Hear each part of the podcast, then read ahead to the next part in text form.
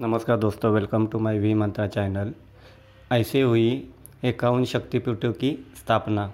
ब्रह्मा के पुत्र प्रजापति दक्ष की पुत्री सती से भगवान शिव का विवाह हुआ। कुछ समय बाद दक्ष को पूरे ब्रह्मांड का अधिपति बना दिया गया। इससे दक्ष में अभिमान आ गया। वह अपने आप को सर्वश्रेष्ठ समझने लगा।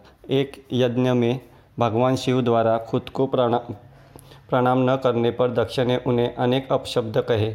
दक्ष ने शिव को शाप दिया कि उन्हें देव यज्ञ में उनका हिस्सा नहीं मिलेगा। यह सुनकर नंदी ने भी दक्ष को शाप दिया कि जिस मुँह से वह शिव निंदा कर रहा है, वह बकरे का हो जाएगा। कुछ समय बाद दक्ष ने एक भव्य यज्ञ का आयोजन किया। उसमें सभी देवी देवताओं को बुलाया गया, पर अभिमानी दक्ष ने शिव को उस यज्ञ से बहिष्कृत कर दिया।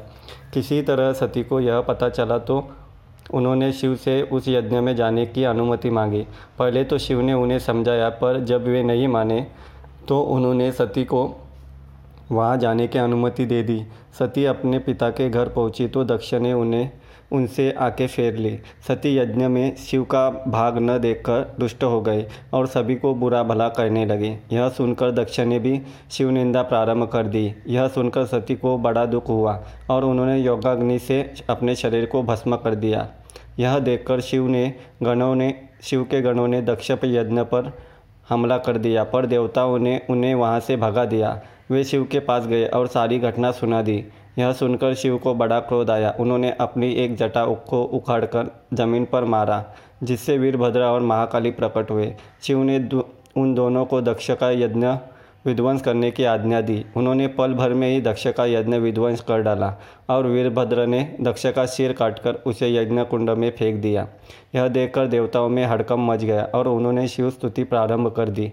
उनकी स्तुति उन्होंने सभी को जीवन दान दे दिया और दक्ष के शरीर पर बकरे का सिर लगाकर उसे भी जीवित कर दिया। बाद में शिव की अनुमति से दक्ष ने अपना यज्ञ पूरा किया।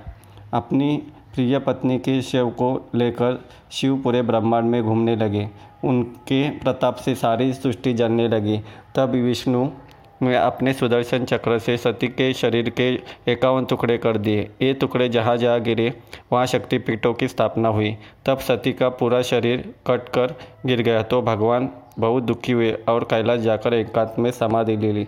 ऐसी हुए एकावन शक्तिपीठों की स्थापना। Thank you.